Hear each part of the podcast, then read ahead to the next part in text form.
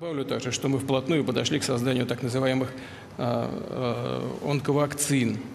Впервые началось производство многих видов отечественного оборудования для сердечно-сосудистой хирургии, а также для ревматологии, ре- реаниматологии, реабилитации, диагностики. Добавлю также, что мы вплотную подошли к созданию так называемых э, онковакцин вакцин против рака и иммуномодулирующих препаратов нового поколения.